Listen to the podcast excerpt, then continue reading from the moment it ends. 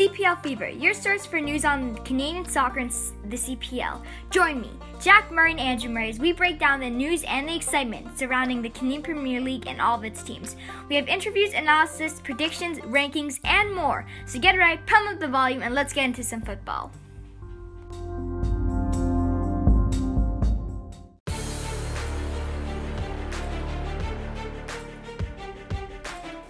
Hey guys, welcome to CPL Fever. It's your host, Jack Murray here, and today on another episode of Soccer Stories, Get Into the Journey, we are absolutely thrilled, absolutely thrilled to have Canadian soccer icon, striker, the one and only Iain Hume. So how are you? Oh, not too bad. Thank you very much for having me, and I'm looking forward to this. Got me a bit nervous now, like, but starting off like that, but looking forward. Yeah, I'm so excited to interview you, like I said, so I can't wait to ask you some questions. And the first question that I have for you is how did you fall in love with soccer? Um, well, coming from a, a British background, it's it's kind of culture over there. Um, so my dad, or my whole family, is Scottish born and bred. Um, moved over to Canada when I was a year and a half old, and you can't take me out of out of that mentality. With my dad was never a player; he played locally, but he had a love for the game and still has. And um, my brother and I, we were kind of not forced into it, but we, it, it, it was our it was in our makeup right away. So that he he put us both in. And funny enough, I didn't like it when I started, but I was only three. Like I was three years old, so I didn't know what I liked. Um, so yeah, I, I wanted to play baseball which was a big no-no for my dad. It's like, no, you can you can sit the year out. So I was like, I think I was three and a half when I first played, and I didn't take to soccer right away. And he's like, no, you can wait till next year. You're not playing baseball. Wait till next year. You can try soccer again. And this is no disrespect to baseball to all you baseball fans out there. I am a Blue Jays fan, so I've, I've grown into that sport. Um, but yeah, as soon as I started playing at four, I came back the next year, started playing at four, and I fell in love with the game. And it's like I said, being from a, a British background, it's it's our makeup. It's like hockey in Canada for the most part. You, you you just love the game. It's just one of those you're born into loving the game, and that was the same with me and my brother. And my brother's three years older than me, so by the time I was able to compete a little bit with him, um, I just fell in love with it a bit more and more and more, and it just grew. And even to this day, I'm a bit of a soccer geek, and I, watch everything. Like I've watched almost every game of the Euros when I've had the chance to, and it's just it, it's just in my blood. It's it's something that I'll never ever uh, shy away from. It's it's something I love. Do you think um, having an older brother helped you develop as uh, as a player? Because you, you always had someone that was kind of better than you until you got to a certain level. Yeah, he wasn't better than me. okay. well, I mean, I mean, when, when you're four or five, I'm, I'm assuming maybe he, he could he could get it around you. oh yeah, yeah. No, but that's that's that's how I turned into the player I am. Is is he was my he was my training partner all the time, and I'd train with his team. Like I said, he's three years older than me, so I trained with his team. And um, when I got to that age, maybe seven, when I started playing rep soccer, when I was, I, I think it was about six and a half, seven when I started playing rep, but I was playing under nines. So it was kind of uh, one of those. I I trained with them all the time, and that's why I became the type of person and player I am. Is I'm I'm aggressive. I'm very sure of myself when I'm playing, and I make sure everyone knows I'm there. And that came with being beaten around by a by a three year older brother and his team, and and training with them in practice and like going up and the little kid that goes and collects all the balls, and I'm kicking it better than a bunch of the kids that are older than me. And he was he was probably my my best training partner to this day. That's why like, we're best friends. We're we work together. We're we're coaching together now, and it's uh, I wouldn't have been where I was and where I've been if it wasn't for him when I was younger. Yeah, that's an awesome story. And my little brother is actually only five, so there's a big age difference. But me and my little brother, we love to kick it around. We love to pass it to each other. He, we try and beat our passing record with him. Um, and he and he's and he's now starting to learn like how, how to pass it like with the inside of his foot and use his other foot, which daddy actually taught me at like four years old, which I'm so grateful for because now I can actually use both feet very well. So yeah. Be careful, he's gonna come and get you. He's gonna, you know, you know he's gonna try and be better than you. But uh, great to hear about your your wrong foot. That's something my dad taught me from a very young age. As soon as he found out I was right-footed, we used to do practice sessions where I wasn't allowed to use my right foot. Wow. Okay. Okay. in the basement, in the back garden, in the carport outside our house. He used to get me kicking the ball against the wall and not allowed to use my good foot, and that's why I can strike a ball the way I do with my left foot. Is is it? it I don't think twice about it. Whereas a lot of people who are one-footed, when it's on their wrong foot, they they try and chop it back onto their good foot, and me, it's it's, it's second nature, and I, I just kind of close my eyes and swing. But um, no, I'm I've, I've worked very, very hard, and it's good to hear that at a young age you're doing that because that's it's something that is overlooked far too much by a lot of players. Yeah. Well, that's yeah, that's so interesting to hear about uh, how he how he kind of made you like practice just with that with that uh, that foot, because obviously even when you're playing at at the top level that you've been playing with internationally or or um, you know over in England or or wherever, you've probably been able to have an advantage because you you know certain players really favor a certain foot. Yeah, well, that's that's it. And with me being short, with me, I'm not the quickest. I was I was quick, but I wasn't the I wasn't rapid. um, I had to make sure that I had other things that that people didn't have, and I'm very good in the air. Played a lot of basketball when I was in school when I was a kid, and I was very competitive and very very good when I was in high school and everything. Um, but that's another thing that helped me was jumping. I can out jump majority of people, um, left foot, right foot, and my physicality. Like I said with my brother, is these are things that I had to make sure were on point because I potentially was a little bit behind in other aspects of my game. Was wasn't hundred meter sprinter, wasn't six foot.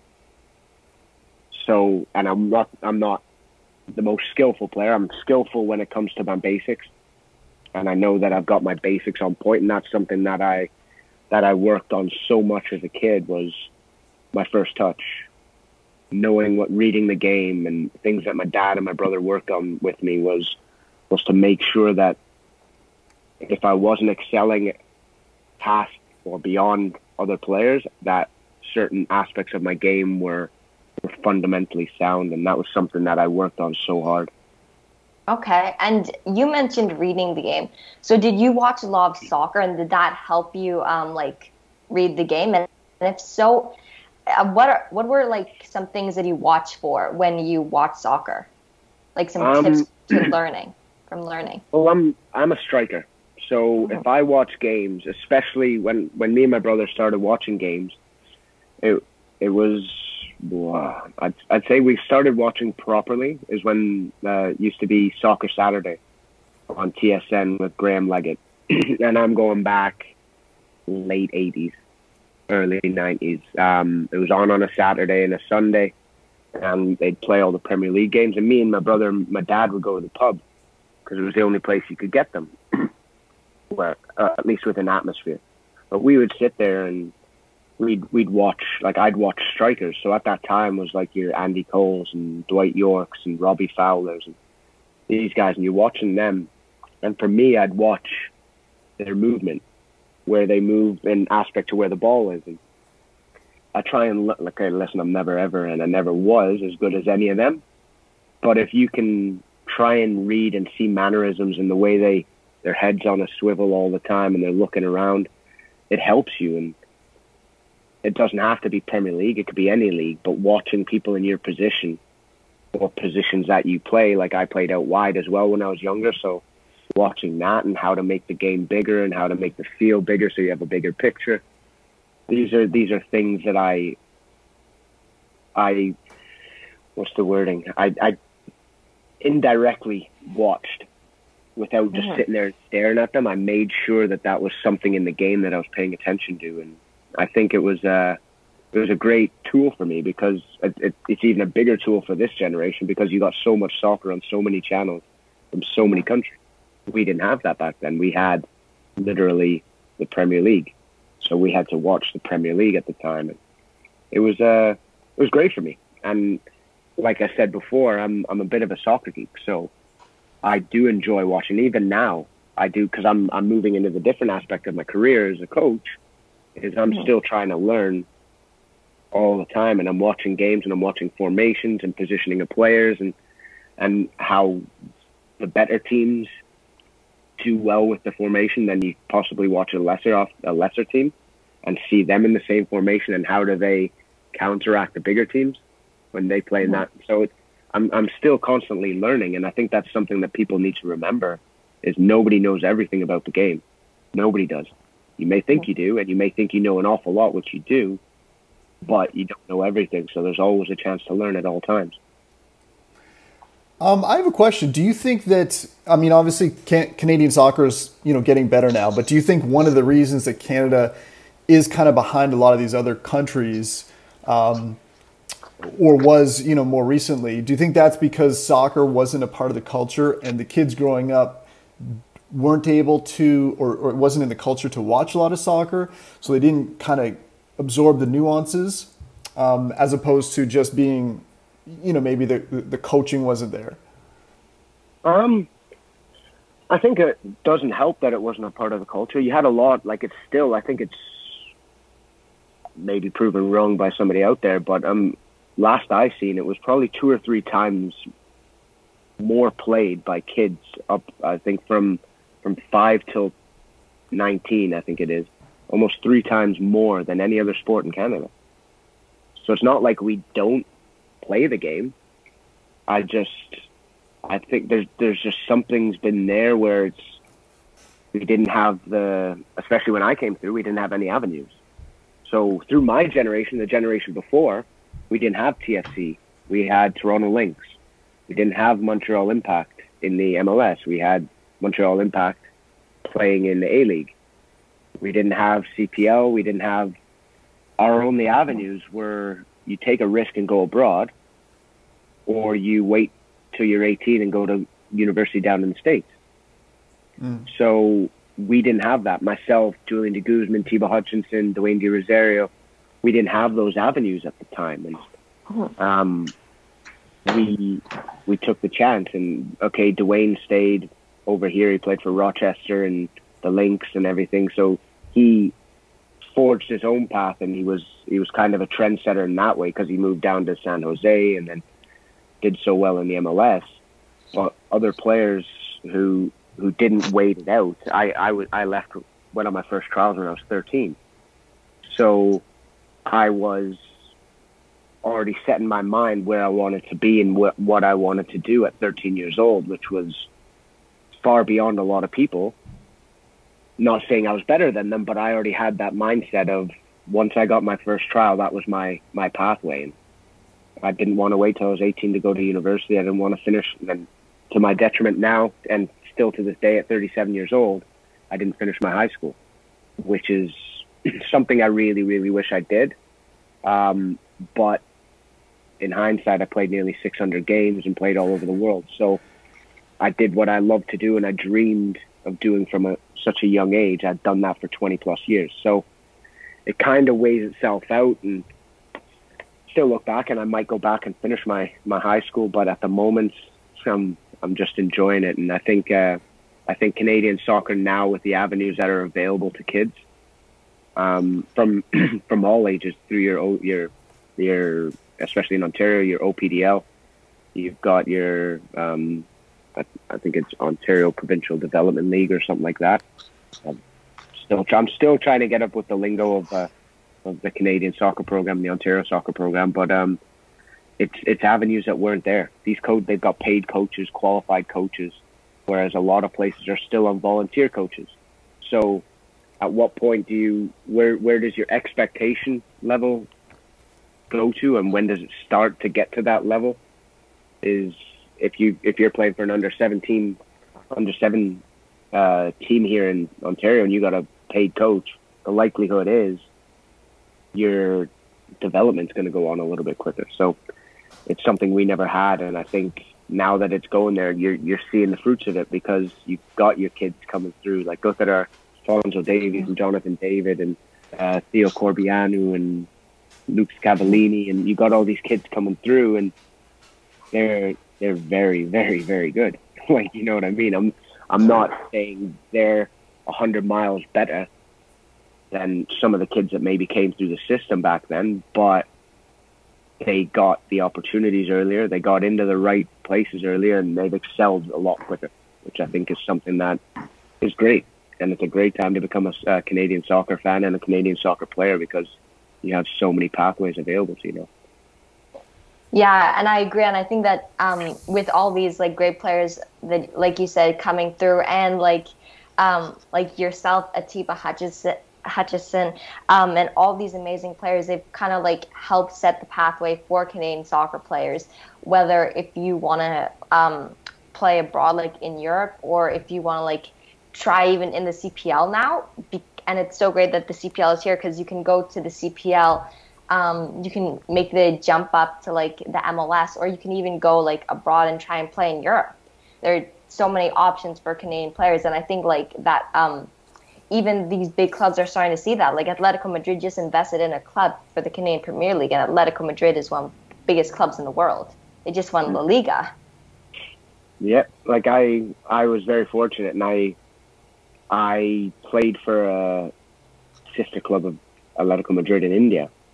So I know where they went and did their preseason. It's an incredible facility. So they went there. They were out there for, for two and a half months.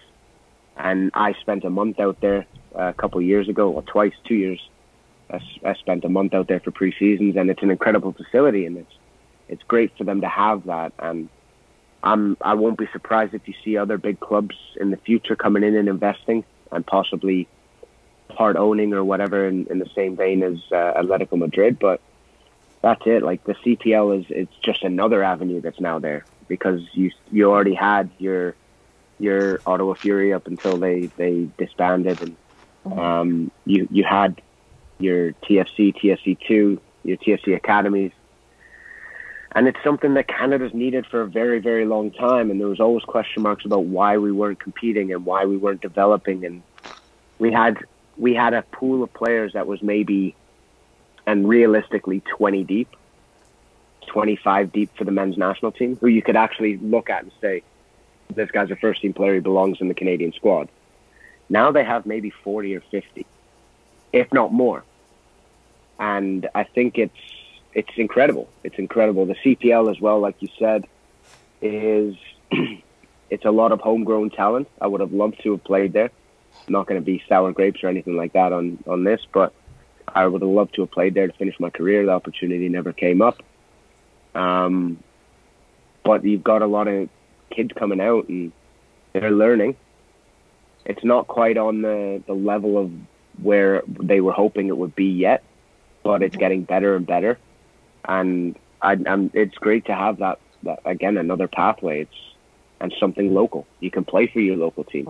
Like how many guys are from the, especially in Ontario, from the, the Toronto and uh, York area that are playing for York, and then you've got your Burlington, Hamilton area that are playing for Forge, and I think it's incredible that they've got that. It's uh, we just hope hopefully we'll get the fans out a bit more because you don't have to travel into Toronto to go watch TFC. You haven't got to go into the city to watch your your Whitecaps over there. Go and watch Pacific, and it's it's in, it's incredible. And you guys out there, mm-hmm. it, it's it's incredible one for you to go out and watch Halifax. It's uh, I was I'll tell you this now. I was very close to signing for them two years ago. Um, long conversations with Stephen about it, and nearly happened, and it fell through at the last minute, and I was devastated because I'd, I'd had my family set on coming over. We'd we'd been looking around at where we'd live and all that, and would have been an incredible one for me to finish my career playing in Canada and I've never been to yeah. Halifax, so it would have been incredible for me. Um, I hear so much about your your seafood and your your your your lobster and all that, and it's something I'm I'm a massive seafood eater, so I, I was I was really really looking forward to it to be honest, but unfortunately it fell through, and um, that was the first CPL, so that looks a bit I'm a little bit long in the tooth now for the for the league, so it's um, hey, never know, I might come out there at some point Stephen's still there. Stephen's still tearing things up and doing so well. So who knows? I might be able to help him out in the in the future in some capacity. Yeah, I would love to see that. And when you said that you almost signed for them, I was like, I could not believe that because I had never, I never heard about anything like of that sort. So it was super cool that that almost happened. And speaking of seafood, yeah, the seafood here is amazing. You should definitely come and try it. Um, I will. I'll. I'll. I'll hold. I'm going to hold you. There. I'm going to trust you on that. I'm going to travel out there some point once things clear up as far as travel goes. I'll have to come out because I want to. Obviously, I want to see the setup out there. I want to. I want to try and visit a lot of the clubs around the country and try and see where where they're at as far as training goes. And I know Rob Gale and I know Jimmy Brennan and obviously Stephen Hart. And it'd be good to to have a look in at things around the country because unfortunately, as, as much as I've spent time in Canada when I was growing up and traveling around with the national team, I've not really visited a lot of places. it's, it's a crazy one. You don't get a chance to. So, although I'm Canadian international footballer, and been around, played in majority of places, there's a lot of places I still haven't been and been able to see. And I, I keep getting told they're some of the most beautiful places in Canada. So, I will make that a part of my bucket list over the next couple of years. Nice. So you're still setting goals. That's good to hear. yeah, I've got to, man. I've got to. I'm, I'm Canadian, and I live in probably the most beautiful country in the world, and I've not seen half of it. So, yeah, got to make a make an effort to do that. Well, I have a, I have a question. I mean, there, there's been some, um, you know, most of the most of the CPL kind of has geared towards younger teams, um, but certainly, you know, they've had some players like Marcel De Jong, um, you know, who's who's had a lot of experience. What is one of the advantages that you know someone with your level of experience could bring to those players in the CPL where a lot of them that's their first you know rodeo as a professional soccer player. I I spoke about this after I watched the first CPL season. It was crying and I wasn't talking about it like I said before I was sour grapes about not having me there and whatever. Um, it needed experience. It needed people who could teach players, and this is no disrespect, not questioning their ability, right? But their their experience in how to manage a game, how to playing at home, how like watching Halifax, and Stephen will be the first one to say the guys needed to learn, and they'd play at home and they'd absolutely kill a team, win three nothing and seventy percent possession and and they'd go away and try and do the exact same thing and lose two nothing or three nothing because you're away from home, learning how to manage a game and manage a situation and an, an atmosphere. It doesn't work the same. Not every game is the exact same, and I, I think a lot of them, especially the first year and the second year, wasn't so wasn't so challenging because they were all in the same place. So it was kind of doing the bubble and whatnot. Um, but the when they were traveling in the first CPL, I thought there were you could see the inexperience, and that's again, it's not any disrespect. It's it's natural when you're playing 17 year olds and 18 year olds and 19 year olds who've never played a professional game in their career. Right. So that's them wetting their toes, and it's kind of like they needed that experience. And lo and behold, you see the two teams that have dominated for the most part of the two CPL seasons are players with a bit of experience in them mm-hmm. with your cavalry, with your Forge. You had Forge with Dave Edgar, uh, Kyle Bekker, two very experienced international footballers. Right. Leadership. You had Nik Ledgerwood with Cavalry and Marcus Haber the second season with Cal- Cavalry, and um, I just thought it was evident who could manage games uh, a little bit better and who was more consistent with their performances. They wouldn't be very high and very low, they'd be very high and then maybe come down to to like a mid-level performance, and they'd they'd scrap scrap out a uh, a point or a one nothing win, and that was evident for me over the the two seasons, especially the first one. I think the first one was standout, and um, it's something again that's down to the league and bringing in players who have experience but don't understand the the game in Canada. It's it's it's a tough one but it's getting there. They've they've. I was a part of the Indian League where it was first year and second year and third year, fourth year, fifth year, and you see it grow exponentially every year. Like it was it was growing every single year, and I think it was uh, even to now. I think it's going into its eighth year, and it still has teething problems. It, everyone everywhere's going to have teething problems. CPL is going to be the exact same. But I think the only way you're going to get in players of that experience and of that level that you want is more investment. Mm-hmm. Sponsors from TV. Um, One Soccer's doing an incredible job.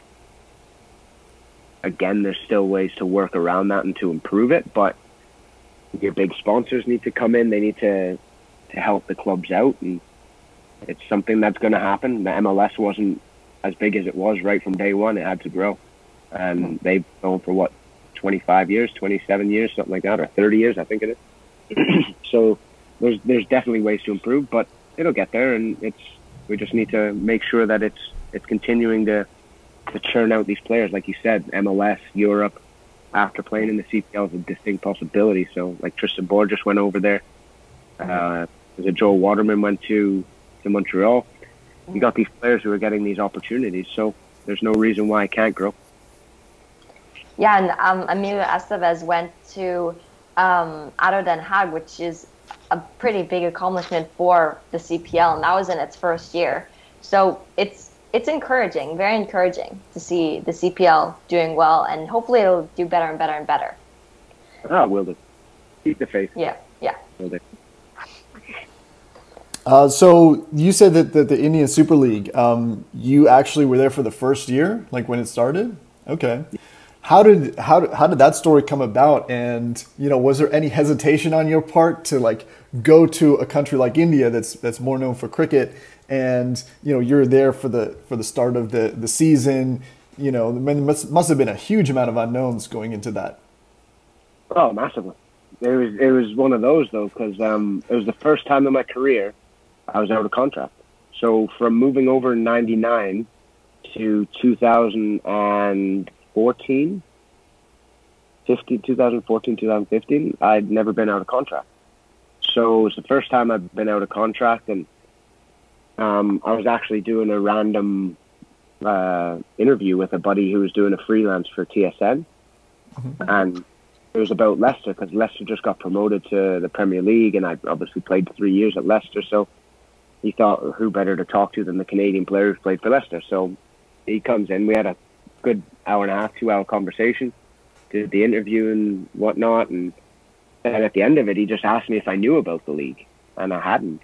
Um, I hadn't heard a thing about it, and he just he said, "Okay, well," fire, gave me a, a guy's number. He goes, "Fire this guy a message and see what he thinks." And so I went home, spoke to the wife, spoke to my agent. He sent out an email, and it was essentially just an adventure. The season only went from September to December, so it wasn't like I was going to be away for a massive amount of time, and it was uh, wasn't cash driven a lot of people think I went out there and it was oh great to go out. It's easy. Oh, you get paid a lot of money. Didn't get paid a lot of money. I got paid enough money to cover cover my overheads. That was it. And went out there and just buzzed off it. Enjoyed it, and I got drafted in. So all, all your foreign players, all your Indian players were in separate drafts, and literally had no idea where I was going. threw my name into a hat and woke up one day with about 50 emails and texts off the league and the, the owner of the club and the director of football from the club and introducing himself. And it was it was it was surreal. It was something that was very very college basketball hockey type thing where you're getting drafted in the league and very americanized which was weird for me um, after being in the UK system where you get transferred or signed you don't get drafted in Right. Um, so it was very North American sports, which was which was kind of funny. um, but yeah, it just came from that, and I was just very fortunate. I landed into a relatively British setup, so it kind of went in, and it was it was a it was a good go. It was a good good season, and I, I just for the adventure alone, it was it was it was mad, and just enjoyed it. Yeah, that's cool. Um, and I was going to ask you, do do you see any um, similarities? Uh, uh, do you see any similarities to Indian soccer and like Canadian soccer in terms of development um, or anything else? Um, just soccer wise. Um, Canadian, and I'll be honest, and this is no detriment or disrespect to the Indian uh, Indian Football League, is Canadian infrastructure is far more advanced. It always has been. Um, uh, we've been playing the game in Canada for for a very very long time. I'm really looking. Well, I've been playing it here for 35 years almost. Um, you, you've easily got to be going for 60, 70, 80 years where they've had uh, developed leagues or actual like an infrastructure where you had house leagues and rep leagues and whatnot. So they've not. They don't have a lot of um, youth leagues or didn't have a lot of youth leagues. They're trying to develop them now with academies and whatnot. But that's where your investment comes in. You've got some some teams that are getting invested from Europe into India. Um, so, and they, the thing is with their with the ISL, it, it's a spectacle. That's what they're about. They're about spectacles, and so you have your, you go to the games, you have your fireworks. You had you used to have your cheerleaders and all that, and it was they make a big Oh, really? everything. Yeah, like they make a big. So it's got a little bit of that like uh, when they used to have that roller derby on TV, or or like like kind of like kind of like a, a little bit of a I don't want to say WWF, but like a little bit of extra entertainment flair. Yeah, because they, they need to sell it. Like, cause especially with it not being their main sport, you have some states in India which are very, very much in love with the game. But you also have a like there's 1.4 billion people.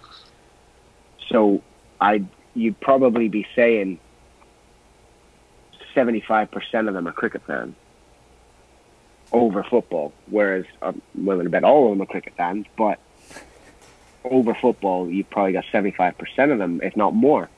So you've got to try and sell this to somebody who's interested, but it's not their first love. Right. You know what I mean? So it's kind of, okay, well, you're coming to watch a game. You're going to have the owner of the league come to, or the first year especially, the owner of the league came to almost every game. Um, so she would walk on the pitch and they'd do the introductions and you'd get uh, fireworks before the game and big lead ups to the games and they make a spectacle of it. And I think that's something that uh, it got everybody on board as far as the fan base who weren't quite football fans yet. So it got them on board and they're like, oh, well, I want to watch this. And then you bring in people and players who will get bums in seats, like your Del Pieros. And over the first two seasons, we had Del Piero, we had uh, Materazzi, Elano, Trezeguet, Anelka, Ljungberg, um, Malouda, uh, Nesta, Capdevila, Luis Garcia. You had all these big names who came and played. Robert Wow. Pires Okay. had all these names who came and played, and it was like, oh, I love that guy. So he won the World Cup, so I'm going to go watch him. Or he won this, I'm going to go. Wa-. So got bums in seats, and certain states needed that more than others. Like Kerala, where I played my first year, would get 60, 65, 70,000 every week. Wow. So they were there anyways because they love the game. Goa, a little bit further up the west coast, was the same. They get 25, 30,000 filled their stadium because they love the sport. Whereas your Delhi's and Mumbai's and and certain other places, you'd struggle to get them in. So you had to have somebody there who was going to draw them in. And mm-hmm. It worked. Obviously, the pandemic has put a massive halt on that because of going into bubbles and not having fans. And it's the same as it was over here for the bubble last year for CPL. It's it's hard to get people to buy into watching it on TV. Mm-hmm. Question marks, especially in like CPL, trying to get people to buy into watching it on One Soccer because they think they have to pay for it. It's wrong, but you still pay for TSN to go and watch curling and cornhole and uh, roller derbies. like it's it's it's re- nothing's free. Like you never Yeah. watched. Well, you've never watched a TSN, and this is no hit at TSN and Sportsnet and CTV and all that. You've never watched any of them for free. Right. Let's be honest, you had to pay for it. So One Soccer's making sure that everyone can watch every CPL game, every Canada game, and this isn't me advertising for One Soccer. I I think it's I understand the question marks about paying for things, but nothing's free ever. So if you're gonna if you're in love with the game and you want to watch Canadian soccer grow, One Soccer's the way to do it because they're gonna have the, the pathway and the avenue there for you to watch it every single game. So you can't argue about it if it's if it's giving you the product that you're after. Yeah, and Yeah. I and I personally really enjoyed One Soccer. I've loved watching you on One Soccer, and it, I think it's great that they're playing like every Canadian Premier League game, like all the Canadian games. Um, but how did you get involved with One Soccer, and how are you enjoying it um, so far?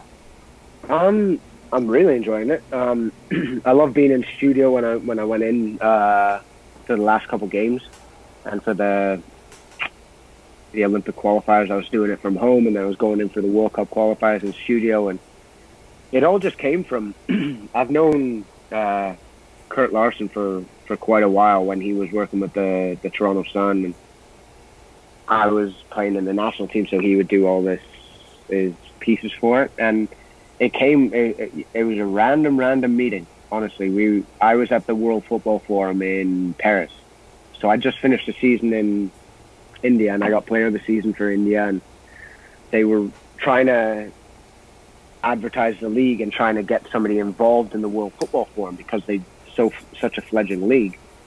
They wanted to. Have, they had a panel at the World Football Forum, and they asked me to be a part of it because I was obviously based in the UK, and rather than paying somebody massive amounts of money to come over and just be a face of it, they spoke to me. I just won their Player of the Year, so I went out to. It was when the World Cup was on. So when France won the World Cup, I, I was in Paris, just conveniently enough. And so the World Football Forum was on. I flew out there with my agent because he was a part of the panel as well, and I posted something on social media about on the streets of Paris, France. I think France had just beat uh, memories gone, but they just won a game, and I just tweeted a a, a message about it, and Kurt Larson's like, "Whereabouts are you?" That I'm on this road. He goes, "I'm like half a mile away."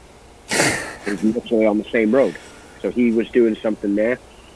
So he was literally on the same road. So we're like, okay, well, we'll meet up. So we went up, met up, had a beer, had a chat, and this is before one soccer and CPL was like a, a thing. Right. So just being in touch with Kurt, and all of a sudden he he, he gets the gig with uh, with One Soccer and with Media Pro, and they sorted it all out. And Kurt got in touch and asked me my interests if I'm if I'm interested in doing it when I move back over here. Um, and that's it. It's hopefully I'll have a bit more involvement, especially with all these these new qualifiers coming up. Um, hopefully get in studio a little bit more and be able to be a bit more hands on with what's going on with the national team and and obviously CPL as well if if they'll have me. So it's uh no, it's it's something I, I I enjoy doing because I did it when I did my cruciate ligament when I was out in India. I was doing some TV work out there as well because I couldn't play. So I was training when I I'd played for FC Pune in India, which is like three hours away from Mumbai, where their head office is and where the studios are. So I would train in the day, finish at about twelve o'clock, one o'clock, and get picked up by a driver, and he'd drive me up to Mumbai, do the show, and if I was in training the next day, he'd drive me straight back down. If he did, if I wasn't, I'd stay in a hotel and, and do another day and then come back down. So it's something I've done before, doing the TV work, and really enjoyed it. Learned a lot. So if that's another another avenue for me to stay in the game and be involved in the game over here, I think it's something that um I'll jump at because I really really enjoy it. Yeah, and I really enjoyed hearing you talk because you have so much knowledge about soccer, and I've really enjoyed hearing you like talk about the national team and the CPL before, and even now, like you're sharing so much knowledge, and I and I love hearing you talk about soccer because you know so much so much about it. Um, but I had a question for you regarding the CPL and the national team. Uh, so, is there a certain player that you like to watch on the national team or in the CPL, or a couple that really catch your eye?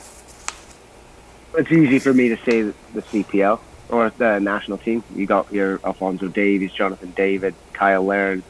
Kyle Larin, um, he's a Brampton boy, so he grew up where where I grew up with Tiba Hutchinson, and we got there's a lot of Brampton guys which is great. Um, but it's easy for me to say that watching the national team. I'm, I'm just I enjoy watching them on a whole.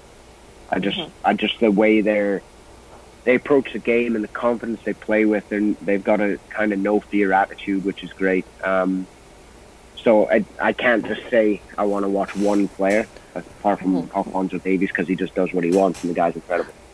Um, he's having but, fun, eh? Playing? Oh, he's got to, man. Like, look at him. The guy's the like, guy's a phenom. Like move him up from left back at, at Bayern, and he's just he's just okay. Well, I'll try some stuff out. Yeah, like that's it, and he's he's just so fun to watch, and a lot of yeah. them are, and it's it's it's a great time, like I said before, to to be a Canadian soccer fan. Mm-hmm. Um, but I'll revert back to the CPL. Obviously, when Marcel de Jong was there, I enjoy watching him because he's my old buddy and my old teammate. Nik Ledgerwood's, it's great to see him still going and leading Cavalry.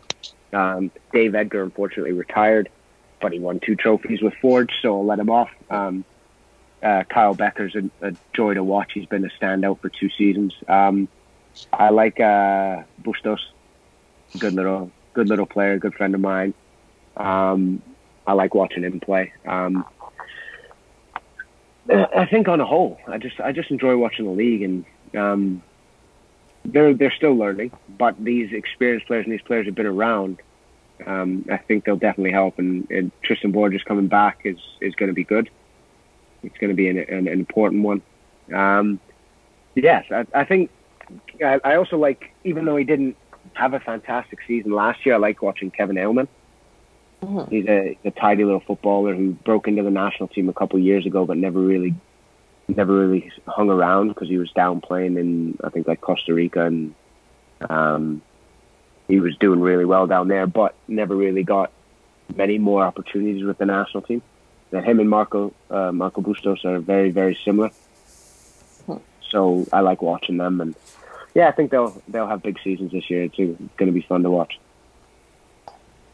Yeah, I agree. With so many players, um, like so much homegrown talent, and so many exciting players watching the CPL, it's, you just get more excited to watch the CPL each season. Mm-hmm. And there, I don't want to go away from it. it. It's Akeem Garcia, isn't it? The boy at uh, yeah. Halifax. Yeah. Mm-hmm. He's a good player. I'll, I'll give it to him. He's a very good player, and I enjoy watching him. You never know what's going to happen with him, and he's banged some great goals. So uh, he's another one I'm looking forward to seeing again. Yeah.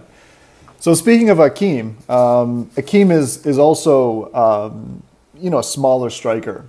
So like like you, like you are. Um, what's one advantage you have as a smaller striker? Because you know, on the one hand, you have like the really tall, like Zlatan type. Um, you know, so what's what's the advantage of of being a, a smaller striker? Because obviously, you were, um, you know, have been signed by a lot of teams that where you kind of came in and were that that important striker and and really called to put the ball in the net. Um, I I don't know if there's any massive advantages. Um, I think sometimes you're very underestimated as far as your your aerial ability, your your quickness.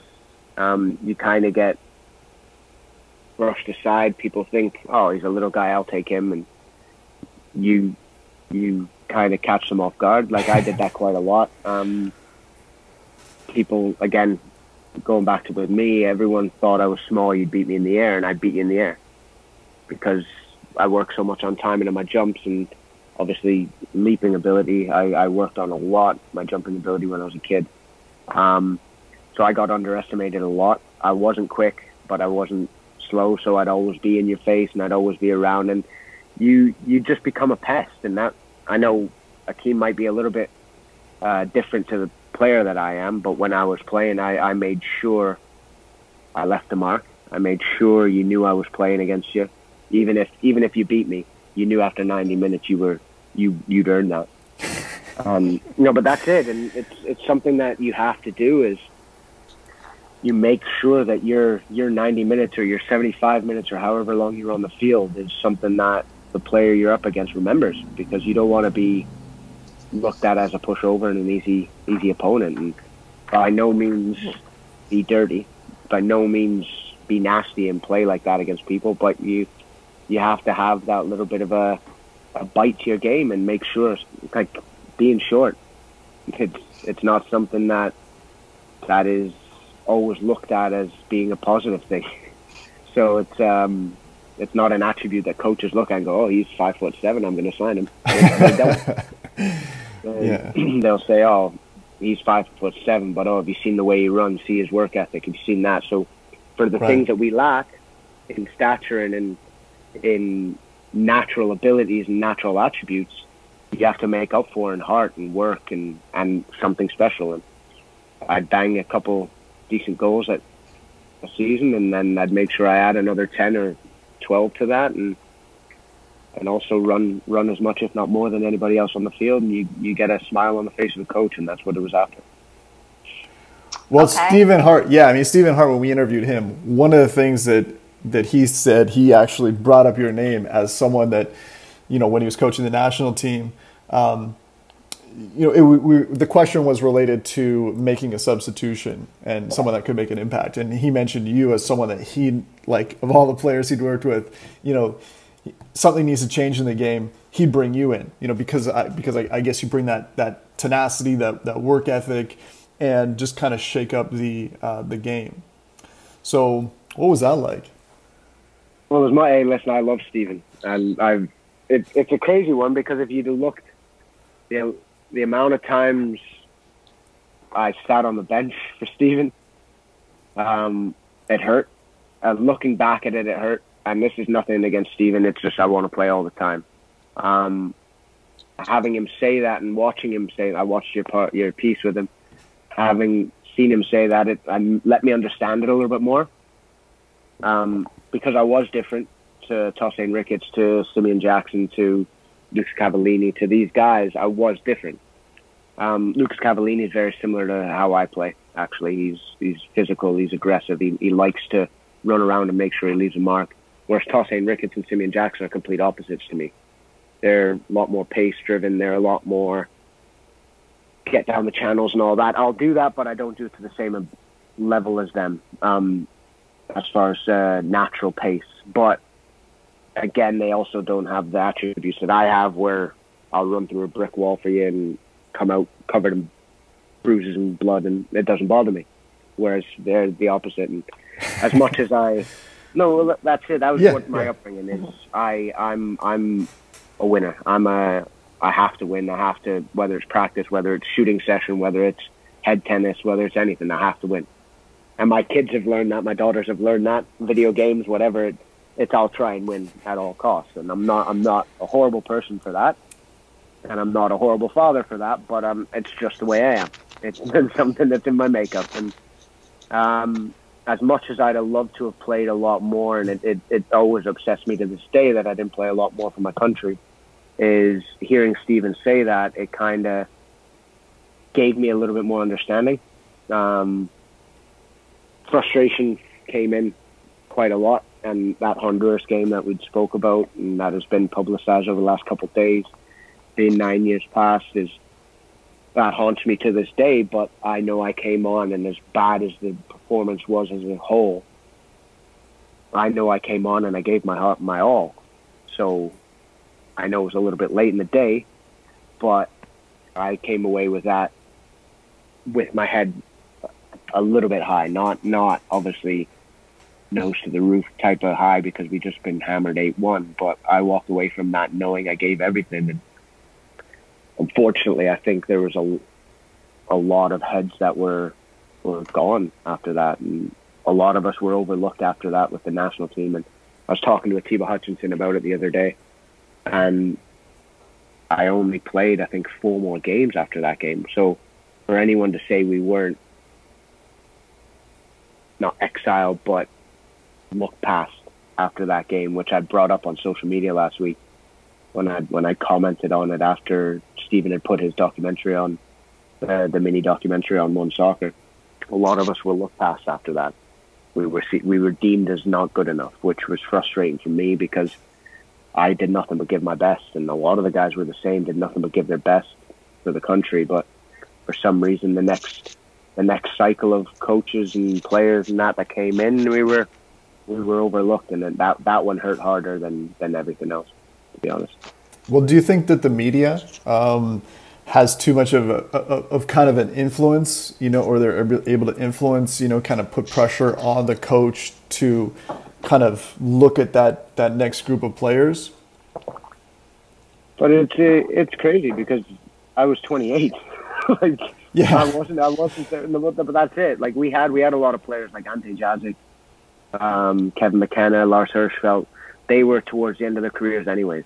Um, they knew that they knew that was their last cycle. But you look at Tiba Hutchinson. Tiba's what eight months older than me, nine months older than me, and he's still in the system. I'm, I'm not saying I belong in the system now. Don't get me wrong. I'm not saying that in the slightest. But I've not played. I've played four games in nine years. Yeah. Like, come on.